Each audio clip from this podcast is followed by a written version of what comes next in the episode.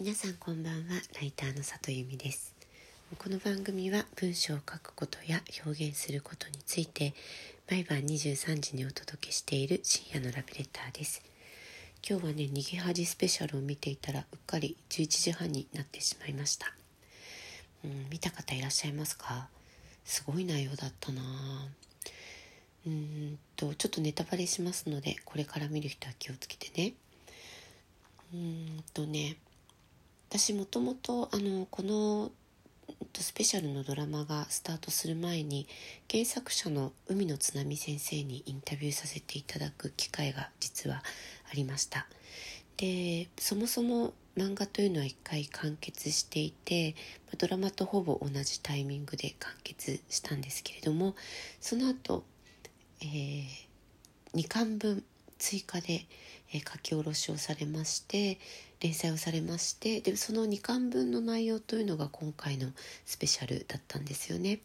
で海野先生もおっしゃってたんですけれどもやっぱりあれだけ売れたものの続編というのは勇気がいると、まあ、できることならば自分でなくて誰かがやってくれればいいのになと思っていたとなんならまあドラマだけやっていただいてもいいと思っていたっていうようなことをお話しされていたんですよね。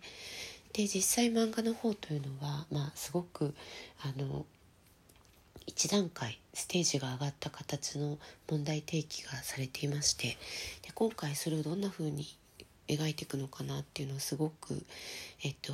楽しみにしていたんですがまたドラマがねそれをさらに一段突っ込んでいたなー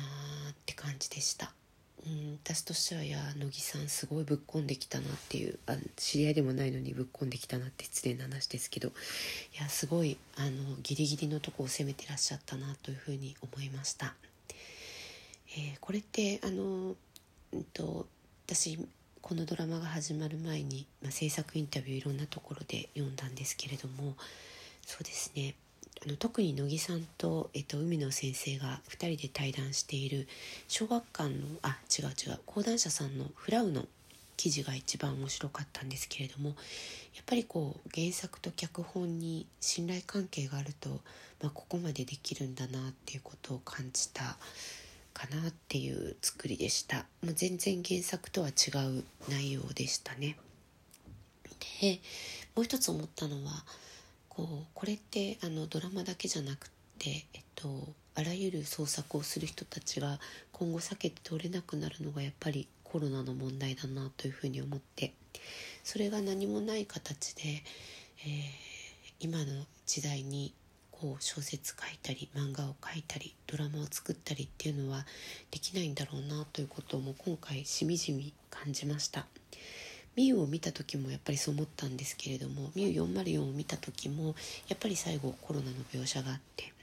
で今回もものすごく強くコロナのメッセージが、えー、出ていて、うん、特にこう緊急事態宣言出るか出ないかみたいな時期に見るものとしてはなんかすごく刺さった感じがしました。私は今こう本を作る時にコロナについてど真ん中で挑むということをしたことがなくてというかうんそれはいつか古くなってしまうんじゃないかなと思うから書籍に関してはうまくできていないんですけれどもでもドラマって確かに時代を切り取るものだから、まあ、そういう描写って避けて通らないっていう選択をするっていうのは、うん、すごい決意だろうなと思ったしいろんな賛否両論来ることを分かっていてのこの脚本であり演出であったんだろうなっていうことも感じました。なんかこれからこう物語を発信していく人たちが避けられないのだなやっぱりっていうふうにしみじみ思いましたね、えー、そんな感じでした、えー、またちょっとこのことについてはまとめて なんか文章にしたいなと思っています、え、今日も来てくださってありがとうございますまた明日も23時にお会いできたら嬉しいです。ライターの里由美でした。皆さんおやすみなさい。